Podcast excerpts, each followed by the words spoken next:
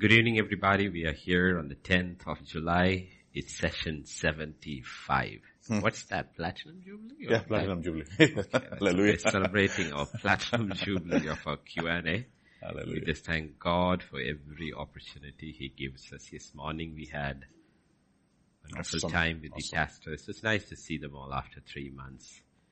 Yes, most of them were there. One pastor I know definitely passed away. There are a few old ones I didn't see, do not know about them. But we'll continue to pray for all our pastors. And if you didn't listen, plug in and listen. I know it's a little long, but those who are from here, you can listen in two languages. The others, you can learn some Telugu even as you listen it in English. Okay, but today we'll go with the questions. We have questions, uh, not that many, but enough for the night, I guess. And for next week, please start sending now. Okay, so we welcome you to the Q&A and we shall pray. Father, this evening we just thank you, Father. Though we are tired in the body, yet we are always grateful that you give us opportunities to serve you, Lord. Yes, Lord. Help us to be true, the spirit to your word even as we answer these questions. We come at this time and all the hearers into thy hands. Use us for your glory. In Jesus' name we pray. Amen. Amen. Amen. Amen. Amen. Pastor, Yes, Pastor. Pastor, we'll start with question number four. It's Question, number, four. Okay. Uh, it's talking about dreams. How do we know which dreams are from God and which are from the enemy or from our flesh? And sometimes we forget the sequence of dreams as we wake up and sometimes we remember. How can we say? One of the things is that if you forget, if you forget, usually it's not from God. okay, it was from indigestion. okay. Lot of, lot of dreams, honestly, lot of dreams we have is, if you look back, you will see many of the dreams have to got to do with uh, what you were meditating through the day or night. I mean, what you are going through and the enemy. See, enemy also, also gives lots of dreams. Okay, anyways, he's a fellow when you are sleeping slow, sore stairs. Okay, he gives dreams. But usually when God gives you a dream, if God gives you a dream, he will also cause you to remember it. Don't look at Pharaoh's dream. Those are very specific cases where he caused him to forget it so that Joseph would be able to remember it, or rather Daniel would be able to know it. Okay, so those are very specific cases. But if God gives you a dream, it will be, you will not forget it. Hmm. Okay, that's the power of God. Okay, so He can overrule everything and see that you remember it because the reason God gives you a dream is because He's speaking to you. He's speaking to you. Okay, and uh, but many of the dreams are often many of the dreams are of our flesh, of our flesh. So we need to be very very careful to be able to discern which is our which is God is speaking and what is uh, what is from our flesh. The enemy also gives dreams. Okay. And many of the enemy's dreams can be often be very scary. Scary. Okay, because he intimidates you. He's, he is, see, this is one thing about God. If you look at, uh, John 3.16 and Romans, uh, 8.1, these two, two verses, John 3.16, wow. And 17. Okay, John 3.16 and verse 17. We can maybe read from, is it possible to get it on screen? We know for God so loved the world that he gave his only begotten son. That, yeah, can we have it? Yeah. Yeah, whoever believes in him should not perish, but everlasting life. And verse 17, okay? God did not send his son into the world to condemn the world, but the world through him might be saved. That principle still holds, okay? Now, after he has saved us, um, God doesn't condemn us. Okay, he doesn't condemn us. And Romans 8 1 is very clear. Okay, there is therefore now no condemnation to those who are in Christ Jesus. Okay, and who do not walk according to the flesh, but according to the spirit. But pr- primary principle is that God does not condemn us because there's a day he has kept for condemnation.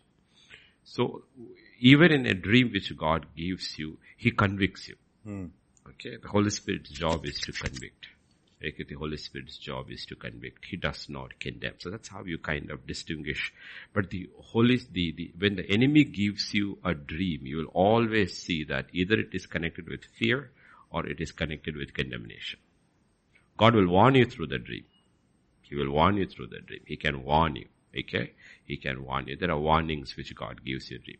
But this is primary look at is that when God gives you a dream, He convicts you, or He warns you, or He will show you, for which you need confirmation. Hmm. Okay, confirmation. He gives you confirmation. Like in Joseph's case, you know, God spoke to him through a dream. Okay, now please understand that, yes, um, Peter preaches in Acts chapter uh, 2 that you shall dreams and the Holy Spirit shall come upon all flesh and you shall dream dreams and see, prophesy and see visions. Okay, that is there. But the place it has it today in our life is not like it was in the old covenant. Because in the old covenant, scripture wasn't there. Scripture wasn't there.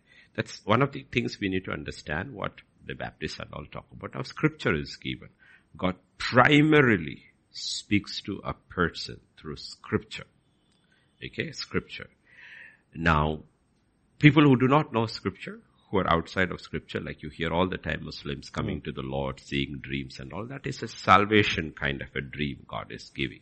Yes. But to Christians who are saved or claim to be saved, who never read the Bible, and they say God spoke to me in a dream, and I don't, it doesn't make sense. It doesn't make sense. Okay? So please understand, our primary source of God speaking to us today is the Word of God. He speaks to the Word of God. The Word of God has come. He gives dreams, He gives visions, and sometimes He has to give it so strongly because we are entrenched in a, in what you call a point of view which is not right. Like Peter had to be shown it three times and it is in the afternoon. Mm. It's not a dream, but it's a vision. So it's mm. kind of similar vision, okay? But he has to be shown three times because he's so adamant about it. And God has to say that, you know, you got it wrong. You got it wrong. That's mm. not what it means. That's not what scripture means. Okay, or it has changed. The whole thing has changed. Now Jesus has come and died and rose again. The Holy Spirit has been released. Everything has changed. So sometimes God will have to. It is either a confirmation or it is a correction it can be a correction mm. or it is conviction. It's a warning. Mm. Okay. God works in that way. But the enemy is always condemnation. Mm. It's always condemnation. Or he will deceive you through dreams. Hmm. Let us say you are living in absolute rebellion to the known will of God. And the devil comes and gives a wonderful dream about how God, much God wants to prosper you. okay, prosper you, okay? So the devil is a deceiver. It's a deceiver, okay? So that's where you need to, that's how the enemy can use prophesy also. Ahab is going to die. It's already been set in heaven. He's going to die. But they are coming and prophesying victory to him. Enemy is coming and prophesying victory. But actually he's a deceiver. Now victory is what everybody wants to hear. Hmm. Everybody, believer, unbeliever, rebel, everybody wants to hear about victory. But God will never lie to you. God will never lie to you. You know, when you're going for your death, He will not prophesy victory. Okay, He will not. So we need to be, that's where we have to be very, very, very discerning about dreams. Okay? The simple thing is that each one of us, honestly, now we are talking to believers who are listening. Each one of us as believers, honestly, know where we are standing with God. Mm. Yes. And then look at the dream which agrees with that. Agrees with that. You know, am I walking in rebellion? And it's a dream telling the opposite. But I'm walking in obedience. And the dream seems to be agreeing with that. Okay? So Jacob had 12 sons. Only one son dreamed. The other 10 were rebels. What dream can God give them? They were mocking their father. They hated their brother. And if they see a dream of all their sheep standing right, then it is not from God right? Okay. On the, then, you know, uh, then, uh, you see that 10 sheaves are down and one sh- sheep is standing upright over there. Okay. So you need to realize that when God gives a dream, He is very careful to whom He gives a dream. You know, gives gives a dream. That's that's basically the, you cannot have a full picture unless you hear a dream. Whether it is a lot of people. I mean, um, we have kids, uh, kids uh, in our church. Uh, writing to me even last week. They're seeing dreams of animals chasing them in their dreams and all, no? Whenever you see, honestly, whenever you see animals in your dreams, okay, whenever you see animals in your dreams chasing, it is, animals are mostly symbolic of the demonic. They're chasing you, okay? Either it is the enemy trying to scare you, or the God is trying to warn you you have open doors in your life. Mm. You have open doors in your life and you need to get rid of them and close the door. Okay, because animals is something which uh, a lot of people write to me, you know. I don't usually answer, I'll just say I will pray because the problem is I give an interpretation and they will start uh, uh, working out on that interpretation. You know, but the simple thing is to go to God and ask Lord, what does this mean instead standing on a man's interpretation. Okay, because God is speaking to you directly through a dream and you need to go back. But a lot of people I know in recent past have written to me about dreams and in most of the dreams they see animals chasing them, they see snakes and all and usually when these things come in your dreams and it's kind of consistent, it is demonic operation and you're being warned. There are open doors, like we saw today, big open doors, but absolutely all are blinded to that open door, mm. you know, but we need to be very, very careful about this. That's all I can say about dreams. Uh, huh. but he does send you dreams. Pastor, because we're talking about dreams, I think question number five mm. will be appropriate to handle. Mm. Uh, question number five says, some claim that they have had supernatural visitation from the Lord uh, so visitation and the Lord took their spirits to heaven or hell. I read this book, Divine Revelation of Hell and of Heaven and Hell by Mary K. Baxter in 2006. Very scary to read the hell part, then but could not believe as but it was, believe. Uh, but could believe as yeah. it was supported with scriptures. Thousands seems to have come to saving grace through that book.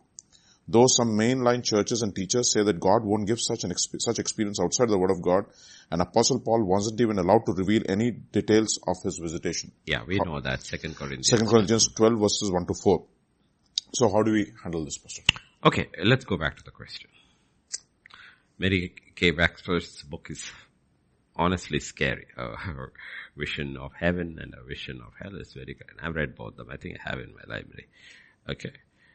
But the thing is that uh, when it co- talks about Apostle Paul, okay, his visitation was to God's throne. Okay, God's throne. He was caught up to the third heaven where God was, and he was not allowed to repeat what he heard. Okay, so we cannot take as sincere for anybody. So we see the entire book of Revelation, Revelation wasn't is about another person who was taken to the third, third heaven yes. and he was asked to actually write. So God's sovereignty matters in this, uh, in these things. Hmm. Now it could be because, there could be two reasons for it. One of the reasons could be that what Paul uh, saw and heard was not to be revealed. Second thing, it could be that he saw something before its time and maybe what he saw was similar to what John saw. Mm. But it was to be revealed, certain things have to be revealed at its appropriate time. Mm. Okay, so it could be that too. Hmm. Okay, mm. so, but mm, when you come to this, okay, when you come to this, uh, let me ask you this question.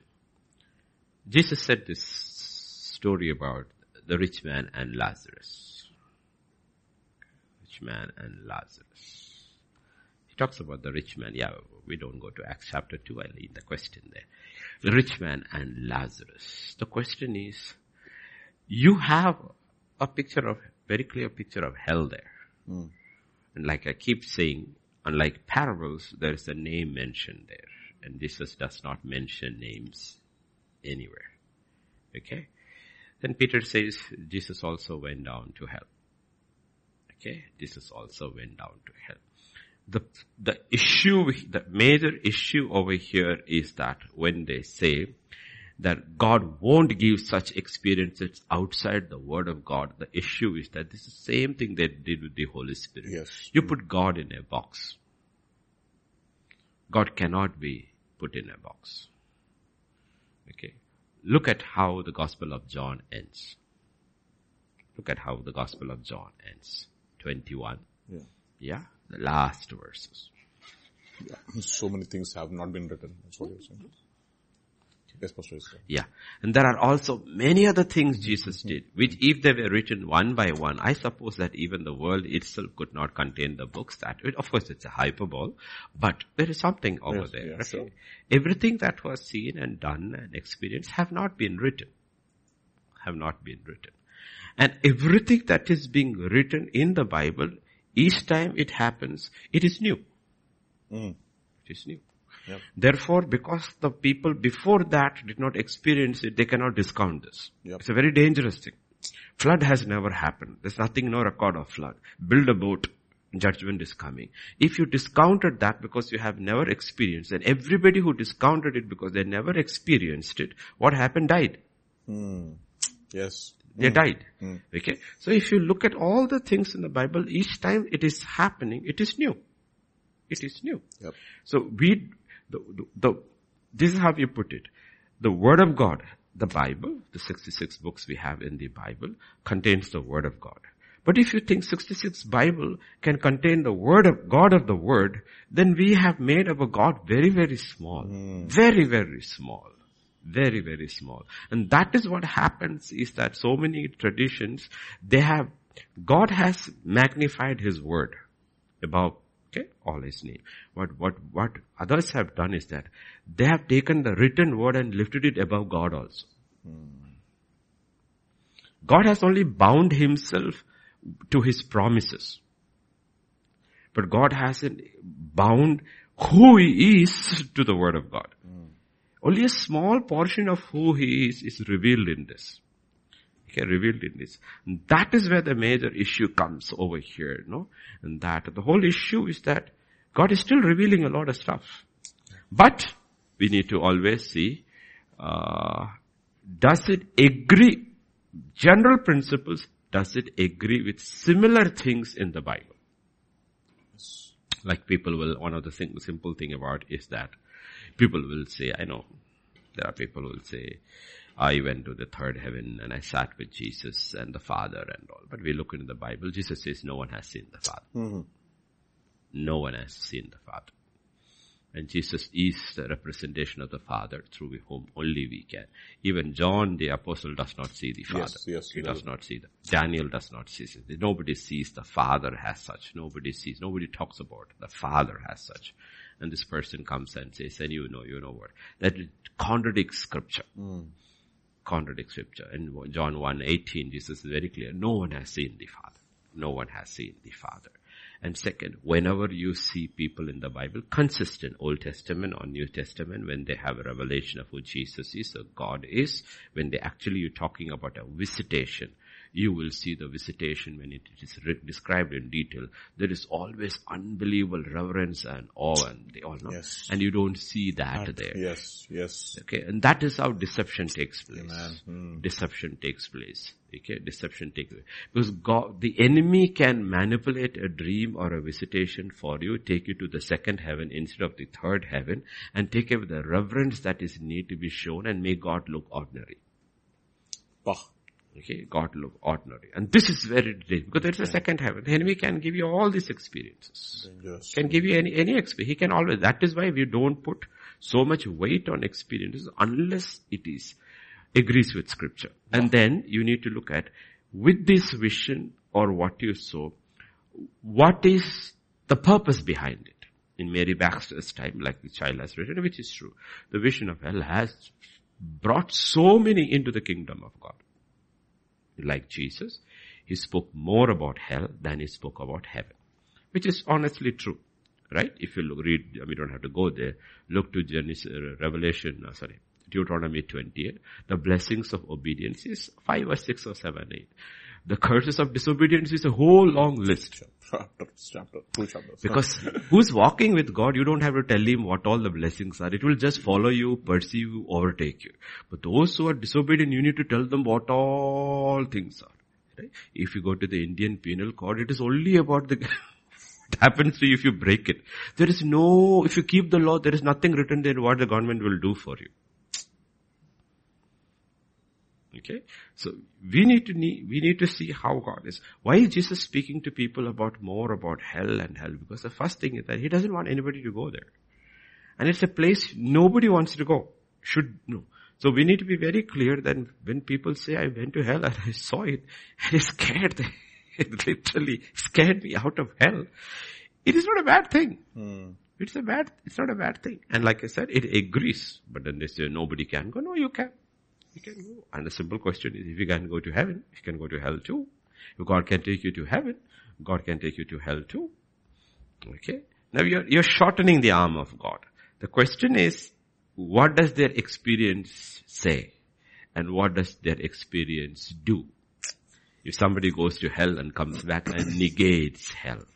Oh, it is not like that. People are having a good time over there. Then you know, okay? or I went to hell and they were all waiting because they said, no, uh, Jesus came here and spoke to us. This is only for a season. I want it like purgatory. You get well here. You get cleaned out. Then I will take you. You know, again, we know it is a lie. It is a lie. Does their vision, like a, does their vision of hell agree with what scripture tells about hell? Where they fire now, the worms don't die. Okay, they are tormented forever and ever. And all those things come and they are there because they refuse Jesus. And there is no second chance over there. You know, like, uh, Abraham tells Lazarus. No, Abraham tells Lazarus. So that's, that's what we have to look at it. Don't put God in a bracket. It's a very, very dangerous thing. Very, very dangerous thing. No? And just look at it. If you come to till Acts chapter 8, and then you go to Acts chapter 9, and you see how Saul of Tarsus is getting saved. And you say, nobody gets saved that way. Nobody gets saved that way. Everybody is saved by the preaching of the word. Hmm. But that's not how he is saved. So you can discount Paul's salvation completely, and if you discount his salvation, then you have no New Testament. Because they refuse to accept his experience. In the same way, uh, if you discount Paul's, uh, sorry, Peter's three visions, same vision three times, then Gentiles cannot be saved. Okay. So we, need, we need to be very, very careful. We need to be very, very careful about how we, that's why a lot of stuff is there in the Bible. A lot of stuff have happened to people, uh, which are not there in the Bible. It is the same God. Okay. So when it comes to truth, when it comes to truth, the Bible is the end. Okay. Your word is truth. When it comes to experiences with God, we cannot and say that that experience uh, is outside the word of God, so I refuse to believe. No, you have to say that does that experience agree with the truth of God's word? Yes, yes, yes. That is what you need to say. Does it experience mm-hmm. with the truth, Truth of, of God's, God's word. word? Yes. Okay, and if it agrees with the truth of God, we say, fine, you must have seen it. And I, it's fine. People can see. At the end of it, is it agree with the truth of God's word? Hell is a place like that. It is brought conviction. The person has repented. Yes. He has changed. Others saw it. It's like the woman who touched the hem of Jesus' robe. Mm. Okay. Before she did it, did anybody believe if you touch somebody's robe's hem, you can get saved? You can get healed? No. She did it. So the first time. But after that, you will see so many others touched. Yes, yes. Okay. So one person sees and after that you see others start to see. And the net result of all their visions is that people are getting saved. Hmm. People are getting saved. Okay. But you have to be very, very careful. That's what I said. Does that experience agree with the truth of God's word? You don't look at the experience and then look in the world. Oh, nobody has experienced this in the Bible. Therefore your experience is wrong. No. Does your experience agree with the truth revealed in the word of God is how we need to look at it. And if it agrees with the truth of God, your experience is as good as mine. Absolutely. Okay? Mm. That's how you look at it. Yes, Pastor Vijay. Pastor, again, will because there's a flow here. Uh, question number six, actually. It says, can we know what happens after death? I know the soul leaves the body, but do they go to heaven? Will the souls know their family on earth? Will he know his parents who are also no more? I mean, will a soul know another soul? My friend recently lost her dad because of COVID. Let's go to scripture. Okay. Uh, I think it is, uh, Lazarus is in 16. Luke 16. Luke 16. Yeah. Can we go to Luke 16? I think it's around 20, 18, 18, 18, 18 18 onwards. Okay. Because it's a serious, not a serious, serious issue because, uh, because somebody, a lot of people have lost their loved ones and I hope they are listening. There was a certain rich man who was clothed in purple and fine linen, fed sumptuously every day, but there was a certain beggar named Lazarus, full of sores, who was laid at his gate. Desiring to be fed with the crumbs which fell from the rich man's table. Moreover, the dogs came and licked his sores. So it was the beggar died and was carried by the angels to Abraham's bosom. The rich man also died and was buried. And being in torments in Hades, he lifted up his eyes and saw Abraham afar off and Lazarus in his bosom. Then he cried and said, Father Abraham, have mercy on me. Send Lazarus that may dip the tip of his finger in water, cool my tongue, for I am tormented in this flame. But Abraham said, son, you remember. Now let's look at that. Go back. There are three people here. A rich man, a man called Lazarus, And Abraham. and Abraham. Three people. And if you look at it, Abraham and the rich man and Lazarus are divided by time. Time. exactly. Lazarus or the rich man could have never known Abraham. But you see, in eternity, you recognize each other. All the veils are taken off. You recognize each other. Okay, recognize each other. Now, this is pre-resurrection event. Pre-resurrection event. So they are saying there is a huge gulf between the two. It's a massive gulf. You, you do not uh, measure in time, in, in terms of space. Space and time, yeah. Time. It's a different thing. Eternity is a different thing. That realm is completely different. But you see something over here that uh, the rich man is able to see Lazarus.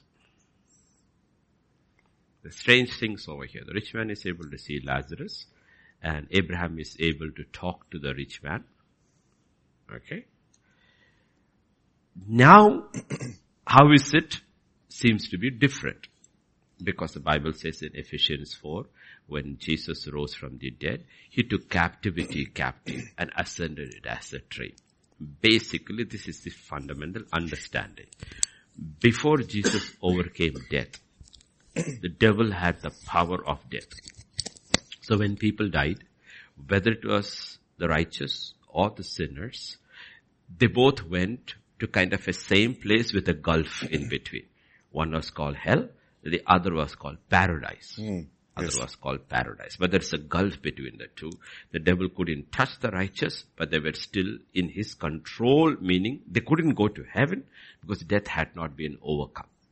Okay, death is a spirit and also a realm. You'll see death is also thrown into the lake of fire in Revelation 20. So, so they say when Jesus overcame death, one of the things he did is that he took the righteous soul to heaven. That is one of the understandings. But these are secret things, but looks, makes a lot of sense.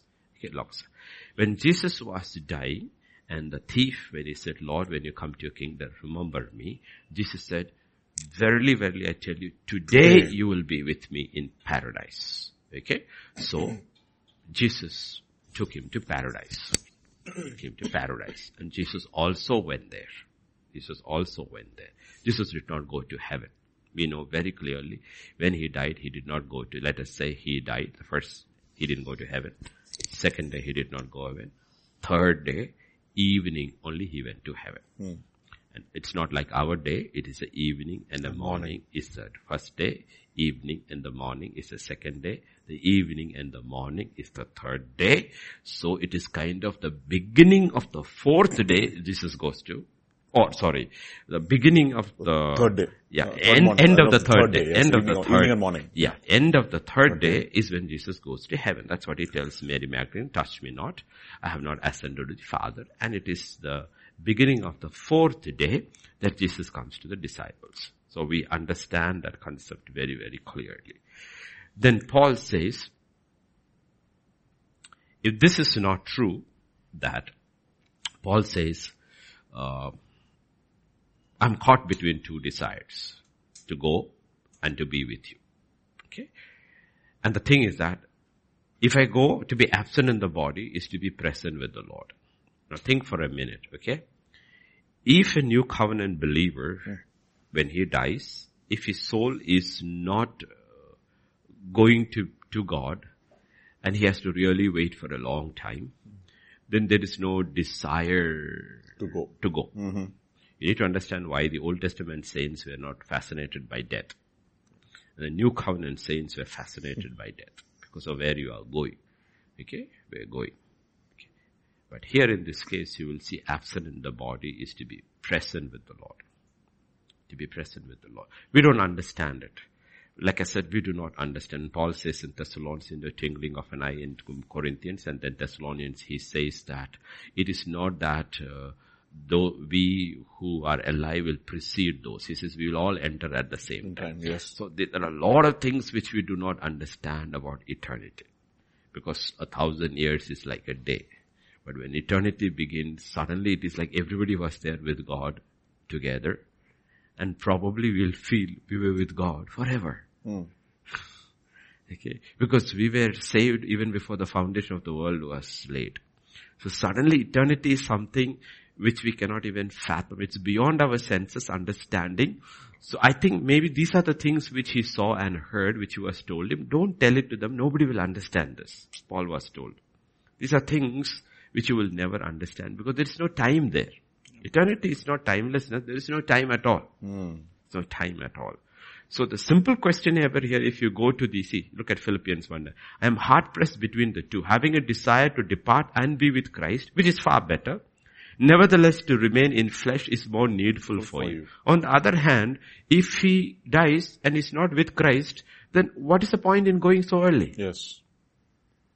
If I have to wait till rapture takes place and then we are all going to rise from the dead and go to with him together, which is the physical receiving of your body, the perfection. You have your body, you have your soul and your spirit. Right now you don't have a body. You only have a decimated, you're a, you're a soul alone. You don't have a body. Okay, so that's what see in the book of Revelation. You see the souls under the altar. You don't, you don't see bodies there. Only souls under. Okay, under. So what does a soul look like? I guess it will look like a vapor or something. Okay. It looks like a vapor or something. Because can you see your soul? You cannot see your soul. Okay, so you, it is something like that under this thing and crying out, how long, Lord, how long? What are they waiting for? They're waiting for their bodies. Hmm. They're waiting for the body. And that's what God is saying. No. You will not get your body until the last person comes in. You'll get your body when rapture takes place. You and I will not be made perfect without them. That's how Hebrews uh, 11 ends. Okay. So what is perfection there? The perfection is when each one gets his body according to your soul. Yes. As body starts differ in glory, so will the body. So all the sons of God is wait, all of creation is waiting for the sons of God to be revealed. What does it mean? Can't they see the soul? Yeah, they can, can see the soul, but they cannot understand the glory of the body. They, nobody knows what is each, they all look, the souls all look the same. Mm. But it's only when the body comes, you will suddenly realize, oh, this one's glory, this one's glory, this one's glory is all different. Then they will know who are the overcomes, who are the mighty ones for eternity. So they can all see the souls probably over hmm. there, but because they cannot see the glorified bodies, hmm. they do not know where each one stands. And hmm. that is what they are excited about, the whole of creation waiting to see who are the rulers that are to come. When we have a child, we get excited. But when Prince William got, had his first son, the whole press corps was outside because that child is the fourth in the line as the next heir to the throne. There is excitement over. Why is it excitement? Second child, third child, fourth child, there was not much excitement. The first child, there was a lot of excitement. Why? Queen Elizabeth, Charles, William, and it's the next one. I forgot that boy's name. He's the fourth in line. Okay, fourth in line. Meaning, let us say an unfortunate accident takes with the Queen, Prince Charles, and King William. All three die in a plane crash. This boy will be enthroned. Wow. And he will have a regent who will be, he will be enthroned. He is the next king. So all of creation is waiting for the sons of God to be revealed. Souls are there, but they do not know. So we haven't got our body, they haven't got their bodies. That is what the Bible is talking about.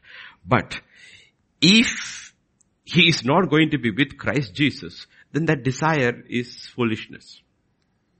Okay? Foolishness. So now to be absent in the body, if you are a child of God, is to be present with the Lord. That is also, I think it's 3 8, 2 Corinthians 3 8. I'm not very sure. I think it's 2 Corinthians 3 8. Um, I'm not sure. Okay. I could be absolutely wrong. My references are like usually never right. It's uh, No, it is. Second Corinthians five eight. Okay, it's a, it's it's a eight. Second I was that's what I said. My math is only half right. Week. Is that? Mm. We are confident and well pleased rather to be absent from the body and to be present with the Lord. Mm. So this is what you need to understand. Which you need to understand. Okay? Now we go back to the question. I know the soul, but do they go on to heaven? Will the souls know their family on earth? This is my take on it. This is my take on it. They will know their families on earth. Definitely, if they knew their families on earth, uh, or while they were in the body, they will know in heaven also. But can they see or not is left to God. God is the only one who's omniscient. Even the devil is not. That's why the devil needs some huge army of demons to go check out on people. God doesn't need anybody. He can see everyone at the same time, everywhere, all of eternity. But the devil cannot. So if you say that, uh, let us think about a soul in heaven. Let us say, uh, let's think about I died and I'm in heaven. I died first. Let us say I'm in heaven. And I see my wife, I see my son, and I meet other mm, four children, and uh, some are in New York, one is in New Jersey. I am God. Can I see like that? Can I see like that? Am I suddenly become omniscient? No. I don't know. I don't think so. Okay? But can God show me? That is the sovereignty of God. So if you say, can you see your family? Uh, it, it, it depends upon the sovereignty of God. It depends upon the sovereignty of God. This is why the fundamental fallacy of Marian theology, Marian theology is Mary theology, that when people pray to Mary, you're making Mary God. Hmm. Can God, let us say a million Catholics are praying and they're praying to Mary. How does Mary hear them? Is she God? Because only God can hear. And how does, how does it happen? How does the Trinity works? All our prayers are taken by the Holy Spirit. Because we pray, pray through that. The Holy Spirit takes it to, because the Spirit, like, like you, you, we look about it, what is common about all of us here? It is the air. Hmm. So nothing else. It is the air. It is the air that is filling this whole place and all of us. It is the same air. In the same way, it is the Holy Spirit. And it makes, doesn't make sense that you pray to Mary and the Holy Spirit takes the prayer to Mary, then Mary takes it to Jesus, Jesus takes it to the Father. It doesn't work like that. Then Mary has become the fourth person of the Trinity. Hmm. So it's not a Trinity now. I don't know what you call for four. Quadrant. Quadrant it has become. you know how people are deceived? Is she a wonderful woman? Is she a blessed woman? All that. But she is not God. She is not God. So this is where we have to, because this question says, can they see the family on earth? This thing, no. Can they see? We don't know. It's the sovereignty of God may show, God may not show. Okay. Will he know his parents who are also no more? I mean, will a soul know another soul? Yes. If they're all saved, they definitely Abraham will. yeah. Yeah, they will. Abraham saw Lazarus, Lazarus saw Abraham. They all recognized each other. They will. They will know each other. Okay. I don't think in eternity, like if, if, if, like if I were to die, I don't think I will go to heaven where I don't see my father. you know? I guess one of the first people I will see is my father. Right? Because he's there. And I believe, I know he's saved. I know he got saved. Okay? I will see him. Okay? Because that's where you go. So you you will see them, you will recognize them because in in in heaven. But it doesn't mean you go around looking for Adam and Eve and all because understand, first you go to us. okay? But on the other hand, if you run into Adam, you will recognize him. You definitely know him. You know this is Adam. Nobody has to tell you. You will know Adam. But hon- honestly, the first people you will look for are the ones you, you know on earth and the ones, you know, know on earth. So that is there. Definitely one soul will know another soul. And when the soul leaves the body, they go to heaven. Can we have that on revelation so that we see that him seeing it? Okay. Mm, that is, uh, chapter 6 of Revelation and verse 9 and 10 and 11. When he opened the fifth seal, I saw under the altar the souls of those who had been slain for the word of God and for the testimony which they held. And they cried with a loud voice saying, How long, O Lord, holy and true, until you judge and avenge our blood on those who dwell on earth? And God said, then a white robe was given to each of them and it was said to them they should rest a little while longer until both the number of their fellow servants and their brethren would be killed as they were was completed. So if you look at there, there are souls over there. It's very strange. They don't have a body, but they're given a robe. That's what I said. Don't try to understand eternity because it's little, the most greatest scientific mind also will get confused over there. Okay, but they're asked to wait a little more. So how long is this waiting? When did he see? 2000 years ago. 2000 years are ago. A little while. How many 2000 years are already gone by? But time doesn't matter in eternity. It's irrele- irrelevant in eternity. Hmm. Okay, but there are souls in heaven. Amen. There are souls in heaven. Okay. And I personally, I mean, this- I could be completely wrong. We are making speculations about things we can only think about. I personally believe, unlike angels, unlike angels, because we were created in this physical form, with the soul and the spirit inside this body, and when we die, we cannot really, really participate in anything until we get our bodies back. We are constrained by that fact. It's a new glorified body we are getting it. But in heaven we are limited until we get our bodies. The angels on the other hand, you will say they're taking uh, human shape. Human shape. But they're a different type of creation Yes, altogether. yes, yes. We are not that creation. We are not that creation. We are not that creation. Because we need our bodies before we can do anything. And I believe that's what the souls are all waiting for. Souls are all, how long? What are they saying? You look at verse uh, 9. Hmm? Yeah. They opened and they cried, yeah, verse 10. They cried with a loud voice saying, How long, O Lord, holy and true, until you judge and avenge our blood on those who dwell on earth? The whole question is, what difference does it make it to you? What difference does it make it? How long? What difference does it make it? You're sitting in heaven. What are you doing? I mean, honestly think about it. Yeah. Logically think about it. You're, sit, you're in heaven. You're with God. Why are you bothered by the judgment of the wicked? Because they're not able to do anything. Because they're not able to do anything. Until judgment is said, you don't get your bodies. Okay, mm-hmm. you don't get your bodies. And if you don't get your bodies, what are you going to do? Mm. What are you going to do? Okay? Like you can see, the, if you look at any one of us sitting over here, it doesn't matter the most wonderful idea you have. You have to use some faculty of your body to make it function. Yep. Even if somebody else tried to do it, either you have to open your mouth and speak it out, so he will take it and do it, or you have to write it out, somebody will read it and do it. All our ideas are worth nothing if you don't have a body. Mm-hmm. So in eternity, there are souls waiting for their bodies. Their bodies. And then with that bodies, they will start serving God. But it is not a body like this. It's a body where all these physical restrictions of today has been taken off. You're not tired. No tiredness. Time doesn't limit you. Space doesn't limit you. Jesus saw, we saw all that. That's the kind of body we are going to get. And I believe that body is, personally, I believe that body is superior to the body of the angels. Hmm. Is superior to the body of the angels.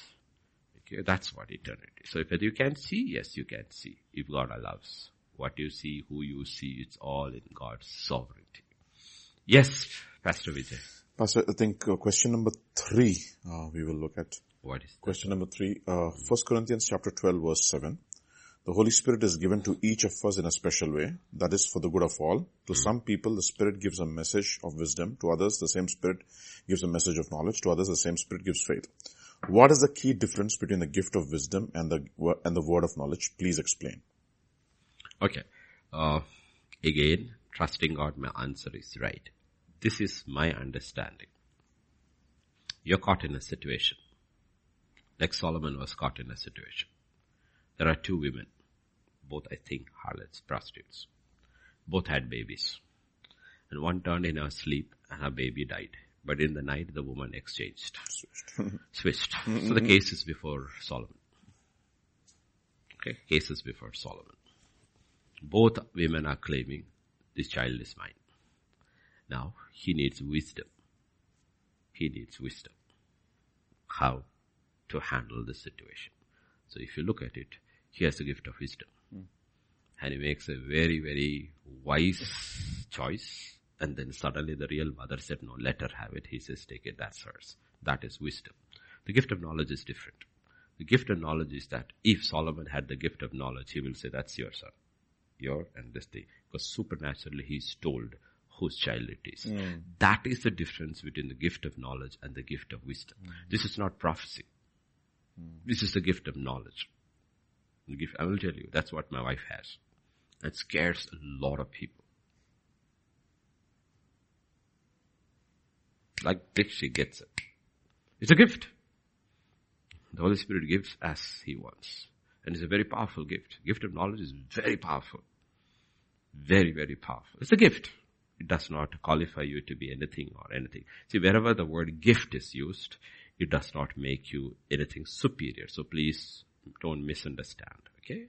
Uh, gifts are given, but you did not earn it. God has given you, that's this thing. If you go to the, this thing, uh, if you go to the first part of that question three, they're given for the good of all. what is the gift is given? For service.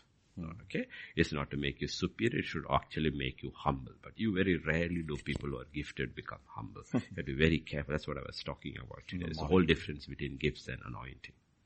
It's a completely different ball game altogether and people think it is the same. It is not the same. So there is a gift of wisdom and there is a gift of knowledge. We need both. Often we need the gift of wisdom, how to take decisions. There is a wisdom of God and there is a gift of wisdom. The gift of wisdom is, the, the wisdom of God is general. It's generally, you know, on a day-to-day basis how to apply wisdom and make decisions, how to learn. The gift of wisdom is specific cases. It's a gift that operates supernaturally in specific cases. This is exactly what needs to be done. And everybody listens to it and says, all are wise, all are God. They listen to it, they know that's from God. Hmm. That's from God. They- That's not God. A decision to be made. A decision. And the gift of wisdom may be connected with the gift of revelation. Yep. Hmm. Revelation and the wisdom may go together. That's what is happening in the book of Acts when Paul and Barnabas and all go in the Jerusalem council to do about what to do with the Gentiles who have come to the Lord. James gets There is wisdom and there is revelation. Hmm. The revelation is that he connects two things and the wisdom is that this is what needs to be done and everybody agrees. Hmm. They know this, this is is from God. from God. Hmm. There's wisdom and revelation and that becomes scripture. Amen. Word of knowledge is different. The word of knowledge is different. The word of knowledge is when you have a very clear this thing about it is not wisdom. It is not wisdom. It's not wisdom at all. It's a knowledge about something. It's a knowledge about something. Okay, exactly. I mean, I don't want to explain to you in detailed ways how it really, really happens. But when it really happens, it'll blow your mind off. It'll really, really blow your mind off. And it is absolutely supernatural. There's no human element in it other than the human being a channel. It is just God. Peter, are you very tired, Peter? You're falling asleep, literally? You're so sleepy over there. is literally falling asleep. Okay. okay. And there's one more. To others, the same spirit gives faith. Okay, go further. There's a Uh, question connected with that. yeah. Uh, yeah. So, uh, 1 Corinthians 12 9 says, the other same spirit gives faith. Why is faith a gift to some when all believers are called to exercise faith despite the measure of faith given us, given is different? These are two different things. Every believer is given a measure of faith. Otherwise you cannot be saved. We are saved by grace through faith, meaning we all have faith. That is the same. We can increase that faith. We can keep on adding to that faith. This is a gift of the Holy Spirit. So In other words, it sometimes specific times. it's not a specific time. It's given for specific purpose. Specific purpose. Okay. It is given. Like somebody, let's, let's say, Roshan is called to do an unbelievable job. And it's impossible to do it with the me- measure of faith he has. You have to have a gift of faith to do it. And that's why we have to be very careful. You look at some people and says, I want to be like that. God says, you cannot be like that. Mm-hmm. Because that's a gift of faith operating. And oh, oh, everybody should have it. No, you don't have, everybody doesn't have it. Sometimes we don't distinguish. These are two different things. One is a gift. The other is, everybody ha- is given that gift. But everybody is not given the gift of knowledge. Everybody is not given the gift of wisdom. Everybody is not given the gift of faith by the Holy Spirit. These are gifts of the Spirit. Okay. The other one which is talking about, which is God the Father giving everybody a measure of faith. Everybody is given. And all has the same faith. Our faith is not different. But the gift of faith is different. It is completely different. It is not the same. But you can ask for it.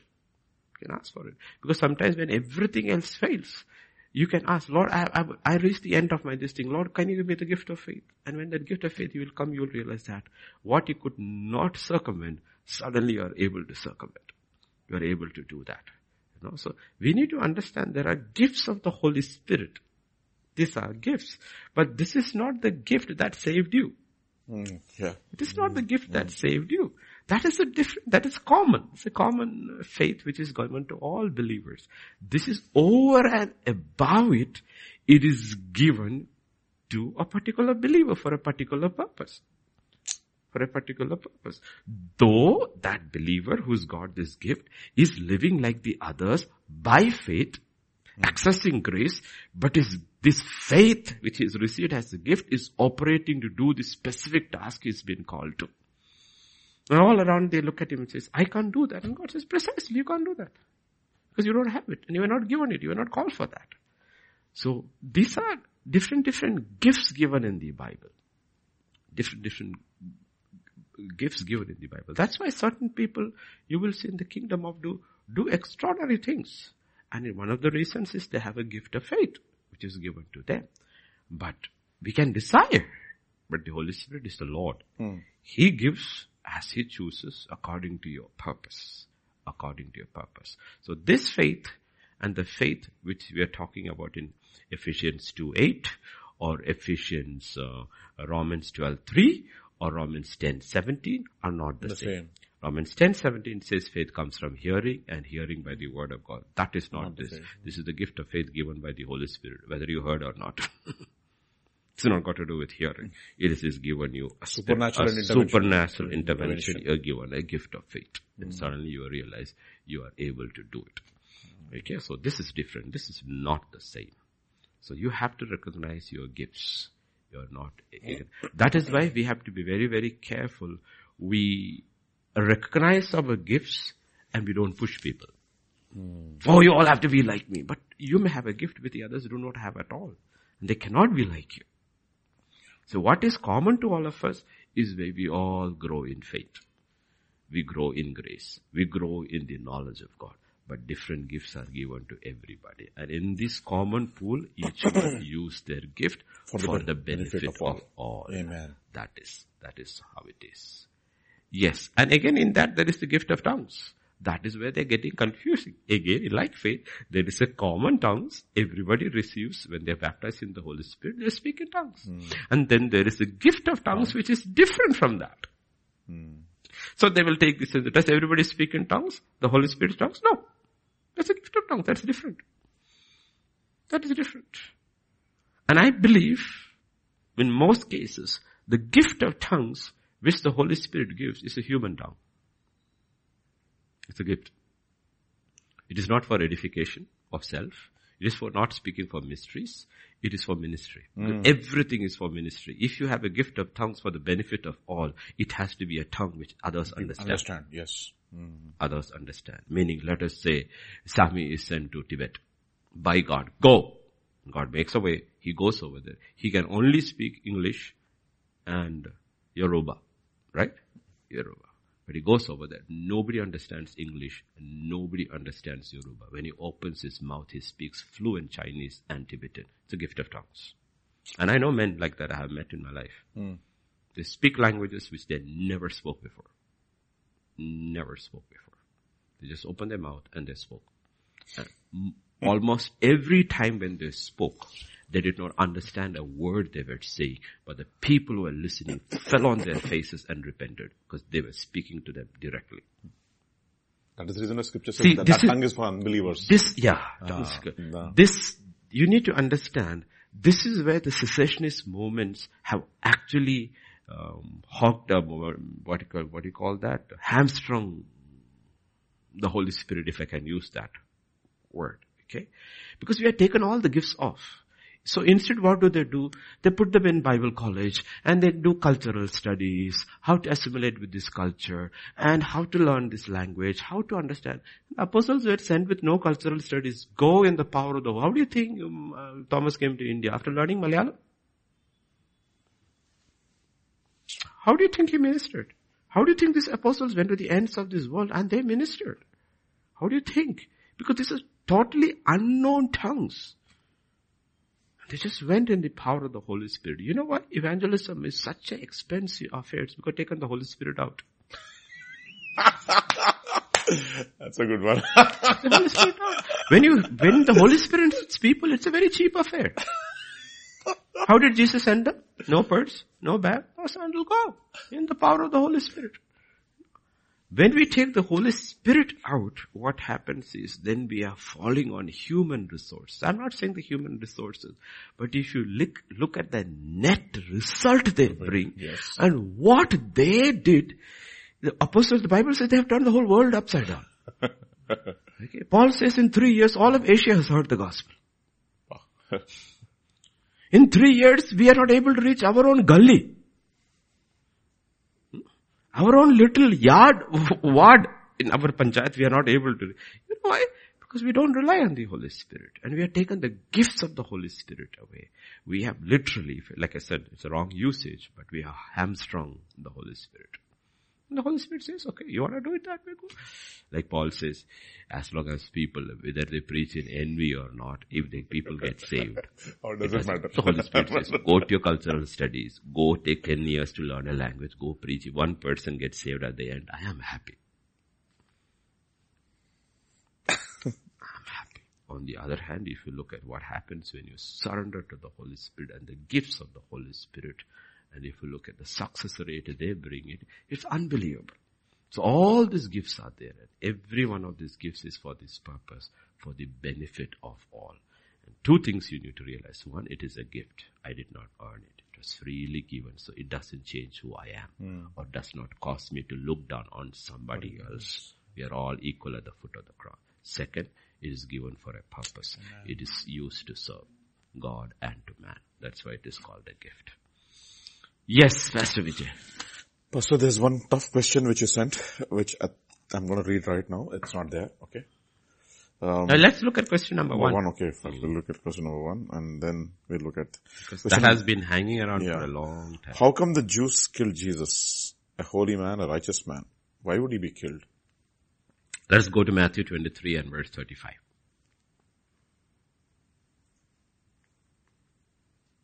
Matthew 23 and verse 35.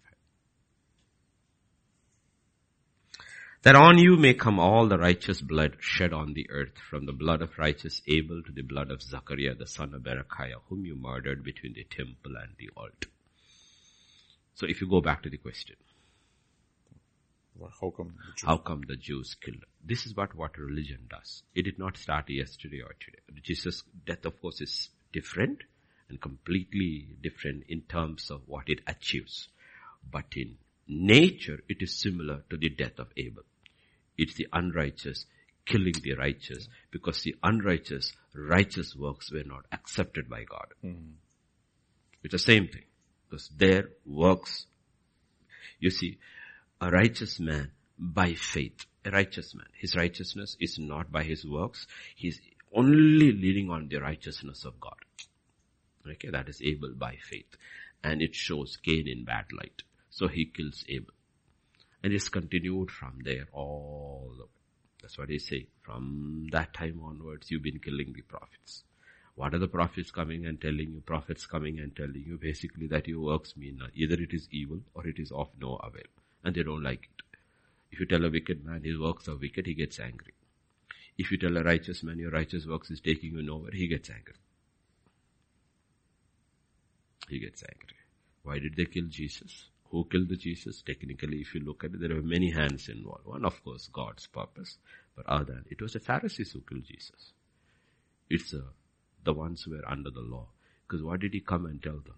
He came and told them, all your works is nothing. It means nothing. And it is, it is, uh, there are two ways you can react to it. Two ways. The right way is that when you hear it, fall on your face and ask for mercy. The other way to react, you get so angry and kill the messenger. Hmm. Kill the messenger. And that's what they always did. They killed the prophets and they killed the messenger. Kill the messenger. And we all struggled. And that's where we struggle with a lot of people. We struggle, you know what? They don't want, they don't want to hear. They don't want to hear. They don't want to hear. That spirit of Cain continues. The spirit of Cain continues. You know what? You don't want to hear that your work, ultimately basically they are, what it is, what is religion? Simple form. What is religion? Religion is a tower of Babel. Man trying to reach heaven. Mm. What is faith? God reaching out to man and says, come to me my way. Religion says no, my way. And all religion is based on man's good works. Any religion is based on good works. And Jesus comes and says, your good works mean nothing. He does not say your unrighteous. He says your righteousness is like filthy rags. Filthy rags. No, it's like Job we saw in this morning. It's like Job. And Job said, I'm a good man. He is justifying, justifying, justifying. Until he saw who God is. Meaning, he's probably and definitely is the best man walking on planet earth. Hmm. But in the light of God's righteousness, holiness, he's a scumbag. Let's use that word. That's basically he's saying, exactly. I abhor myself. myself. Yeah. Yeah abhor myself. Mm. And this is the Pharisee's prayer. I do this, I do this, I do this. I am not like him. Mm. See, a religious man can only compare himself with others. A religious man cannot compare himself with God because in no religion is there any revelation of what God's true nature is. Because no man has seen God except Jesus who came from God. Okay. So Jesus comes and says, you know what? Don't even try it. It's not possible. By faith, hmm. that's Romans 1.17. There is the Romans 1.17 and Romans 3.21. A righteousness that is of God. Oh, this is a righteousness. For in it, in this gospel, why is it God good, why is it called good news? Because the good news is that in this gospel, the righteousness of God, not the righteousness of works, is revealed by faith. He said, really? Honestly? I mean, all I have to do is believe. Yeah, repent and believe. Repent from what? Don't put trust in your works. Stop it. Hmm. Stop it. Stop trusting in both. When you come to Jesus, you have to stop that the evil you have done will take you to hell. And you have to stop trusting the good you did will take you to heaven. Stop. That is Hebrews 6 1. Works that leads to death. Mm. Dead works. You have to repent from both. Mm-hmm. Oh, my wickedness will take me to hell. Stop it. Oh, my good deeds will take you to heaven. Stop, Stop it. it. Both. Hmm. The only way you will reach to heaven is you believe only in what Christ did for you. Hmm. Christ did. He died for my sake. His life, His death, His resurrection is what my Father accepts. Therefore, there is the righteousness of God. Okay, and if you come to Revelation, now the righteousness of God apart from the law is revealed, being witnessed by the law and the prophets. Mm-hmm. Even the righteousness of God through faith in Jesus Christ, all and all who believe, for there is no difference. And that is the problem. Yeah. For the righteous man, there is no difference. They got so upset. And Jesus said, the sinners are getting into heaven, the harlots are getting into publicans, and you're outside. And they got so wild.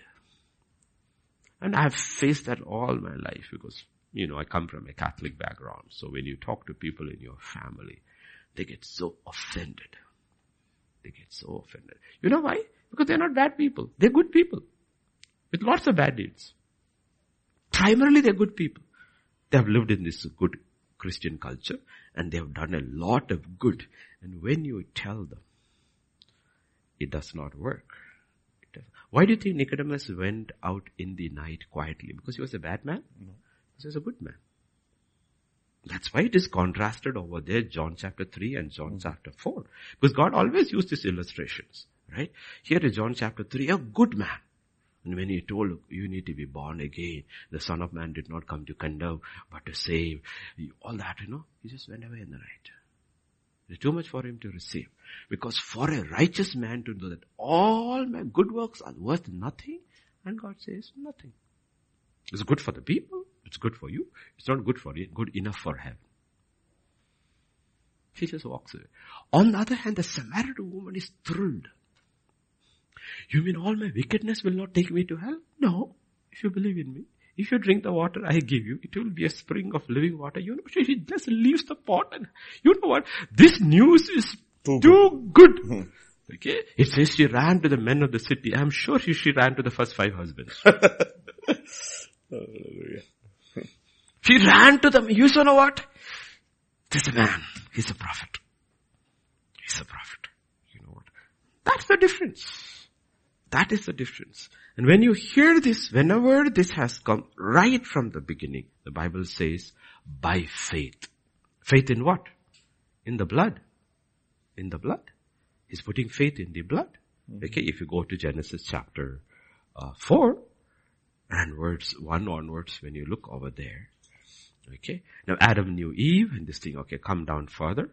Tiller, okay. In the process of time, it came to pass that Cain brought an offering of fruit of the ground to the Lord. All, Abel also brought of the firstborn of his flock of their fat. Look at very clear. He brought an offering of the fruit. General. He brought an offering of the fruit. It's not even first fruits.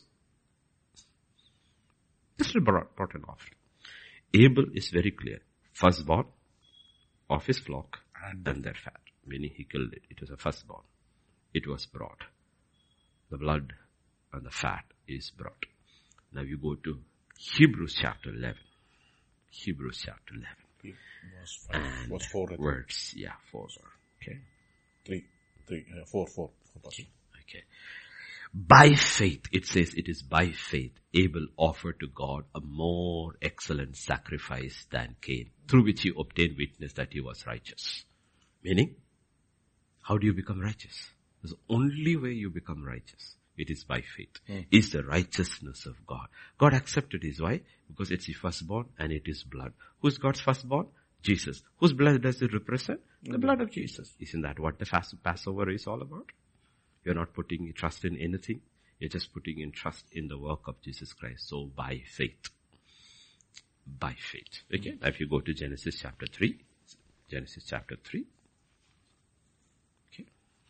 Because I say, I, when, when we teach, we always say, before Genesis chapter 4, there is only Genesis chapter 3. there is no 5 and 6. There's only 3, 2 and 1. There are only 3 chapters, right? And uh, scripture says, in verse 21, yeah, also for Adam and Eve, the Lord God made tunics of skin and clothed them. So the simple question is asked, it's called, not called tunics, it's called tunics of skin. Mm-hmm. So there is no death in the garden. So where did the skin come from? Simple answer, only logical answer is Jesus who came, comes over there, offers the first atonement for the man and the woman. Offers to the Father the blood sacrifice. Then covers them with the skin and sends them out. So there is a precedence in chapter 3. And Adam, we don't know whether he did it. Maybe he did it.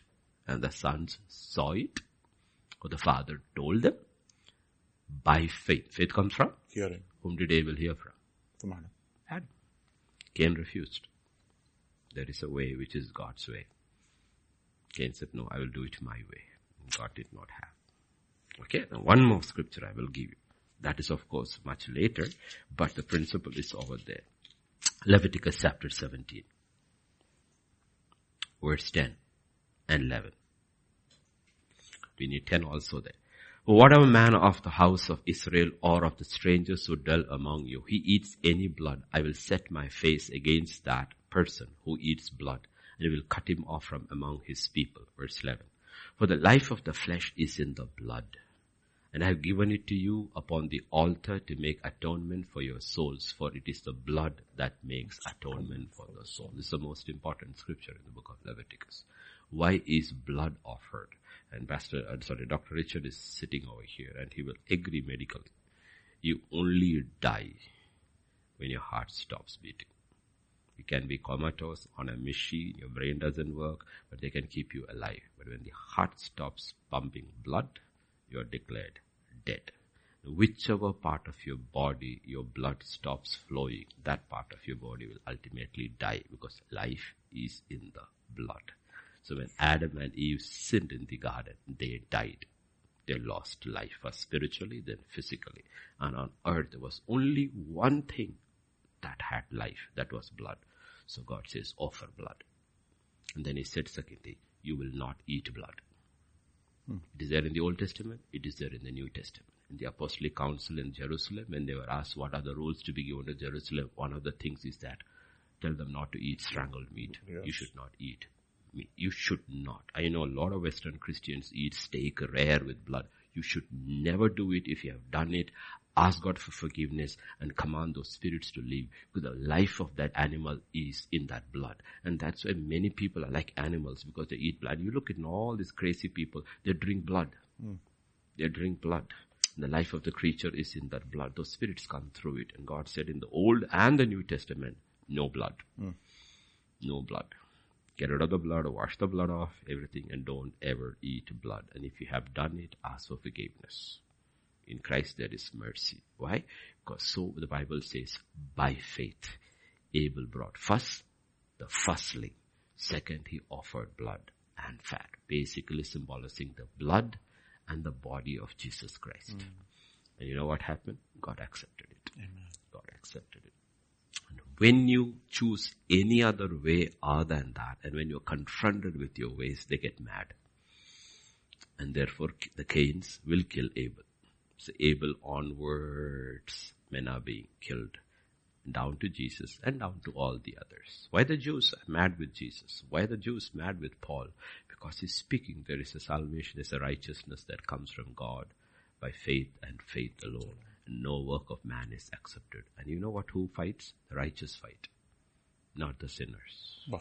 The religious fight, not the sinners. The sinners will fall on their face and Lord, thank you, Lord. I thought I was finished. I thank you, thank you, thank you. All the sinners rejoice. And Jesus comes and says, the physician is for the sick, not for the well. I have come to save the sinners and not the righteous. And you tell me one religion which will tell you that have come for the sinners. No. They come for the righteous. Hmm. All religion is for the righteous. It is not for the sinners. Christ is for the sinners and not for the righteous. And the most important thing about Job is that that's why God allowed him to fall like that. Imagine, you see, we talk about different, different sins people do, right? And God using his rod of discipline to restore them. Do you know what God had, the rod God had to use on an upright, blameless man who shunned evil but was full of self-righteousness? He had to kill all his sons and daughters, destroy entire property, allow him to be hit from head to toe with diseases before he will give up his right. Still is fighting with his right, for his right, self-righteousness. Wow. The power of pride. You know the power of self-righteous pride. pride. Mm. What God had to do to do and we don't realize the righteous are more in the danger of going to hell hmm. than the sinner. The sinner. The righteous are. No, so I know it is scary. That's the reason why Ezekiel says, right, hmm. if a righteous man if I put a stumbling block and he trusts in his righteousness and he falls, all his righteousness will be considered as nothing. it's too much. It's too yeah, much. It's too much. Yep. Yeah. Pastor, one more. One, one more question? Oh, yes. Oh, okay. How come Abraham was so afraid? He kept lying and lying. Is there the same demonic spirit in him? How does it enter like that? Yeah. You see all the people under the old covenant and people under the new covenant also today also, like I said, we are like those Jews in who believed in Jesus in John chapter 8. We are, we think we are free when we are not free. There are entire, if God were to give a spiritual mapping of our brain, we would be shocked to see the black areas and the white areas and the gray areas. Mm-hmm. The black areas are controlled by them. We have not allowed the truth to come over there and set us free. Amen. We resist the truth. We resist the truth in our minds. So you need to realize, uh, don't be too hard on Abraham. Remember one, he's a man before the law, for the law. And second, he's a fearful man. He's a fearful man. He's a very fearful man. And it is, it is a spirit that operates. Okay. It's uh, the spirit of fear. It's a spirit. But you need to realize, uh, there is no deliverance in the Old Testament like you have today. Hmm. You can cast that spirit off. And you have the Spirit of God living in you and empowering you and filling you. They don't have it in the Old Testament. Okay, but in the, in the Old Testament you will see Abraham is a fearful man, therefore he lies. He lies. See, God doesn't judge them with what they have not been given. Yes. According to the light yeah, according, according, to, the, the light, light they, they have. It is not just. So you have to be very, very careful. But you know, people get very upset about Rahab. That she lied to the people in the city, hid the spice over there. So isn't that all uh, lying and deception and all? I mean, okay, wait a second. You're applying New Testament principle to a Jericho harlot. okay. To, the simple question is, if you were in her shoes, could you do half of what she did? Mm. He would run to the king and say, you know what, two Jewish spies will give you my reward. Instead, she risked her life and her family's life and hid them and sent them another way. Okay, so we have to be very careful about how much light do they have and how much strength do they have. Both you have to look, how much light, how much strength. And then we look at us, how much light do we have? And how much strength do we have. So he was, God was very merciful with them. He doesn't judge them the way he judges. He doesn't judge Abraham. You know, with Abimelech, what he does. But you know what God tells Abimelech? He's my prophet. Doesn't he say that? Yeah. No, no, no. He lied. Genesis 20. Yeah, Genesis 20. Hmm. You know what he said? Genesis 20. Verse 6 and 7. Yeah, 6. Yeah, or six. And God said to me in a dream, Yes, I know you did this in the integrity of your heart, for I also withheld you from sinning against me, therefore I did not let you touch her. So God is saying, don't feel too good about your righteousness. I tied your hands. Hallelujah. oh, I didn't do any evil integrity. I don't know all that, but don't put too much. I know all you people. With the integrity of hand, you still have taken other men's wives, okay? So don't tell me all that. You know what? I restored you. I restrained your hand so that, you know why? Because I was not worried about you. I was worried about my girl. That's mm. my girl.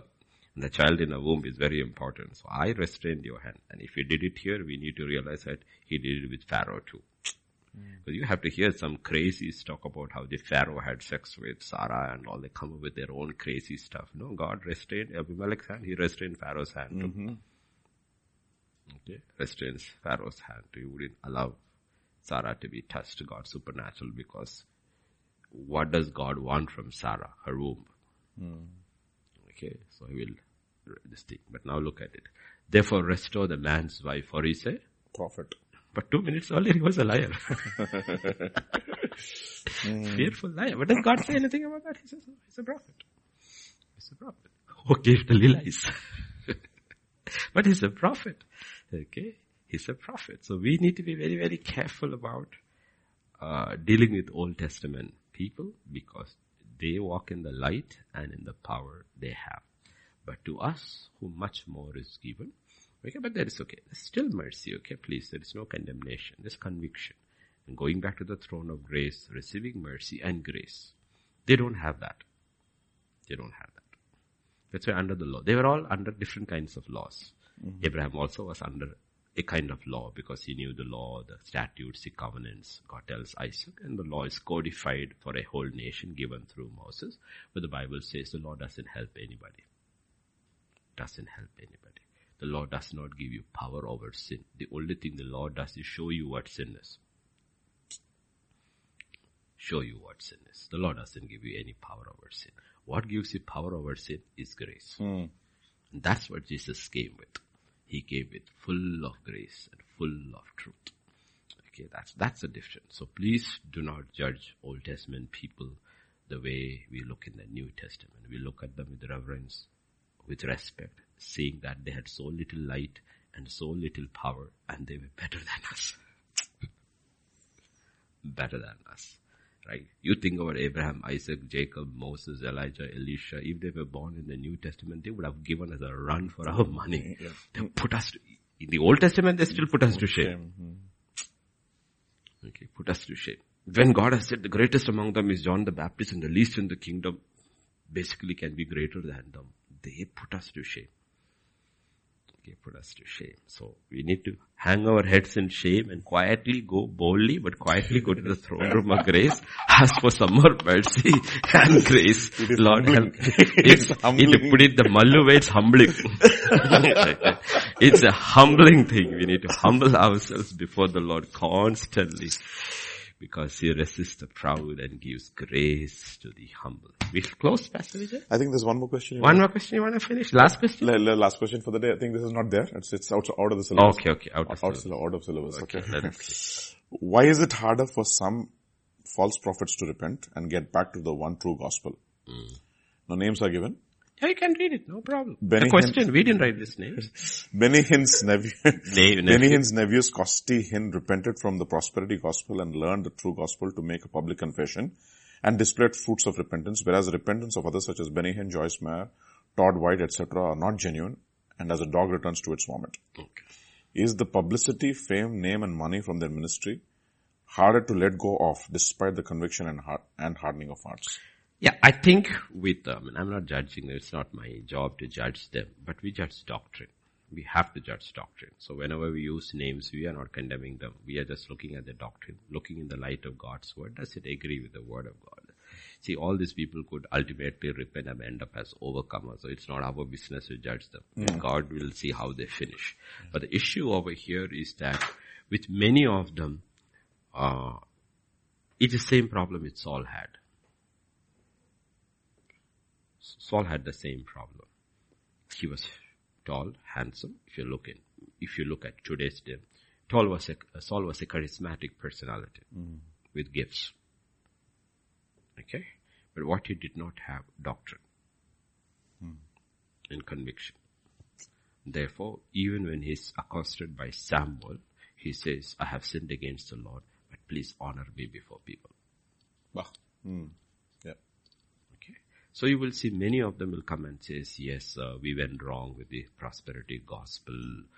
Uh, but you listen to them and after that you listen to them, you will see their conviction is not very deep because they still want the honor of people. So they will stretch words here and there and all. But uh, David is not like that. David is not like that. He will say, I was wrong. You're absolutely right. So that is the basic issue. The basic issue is that. And we, we, we don't, we're not judging them. But you see, a lot of greats, really greats in the Old Testament, in the New Testament struggled with it. You look, look at the New Testament greats. Two greats in the Old New Testament, book of Galatians. Struggled with it. I mean, they are, I mean, they are greats. Okay? Chapter 2 and verse 11 onwards. 11 to 30, 14.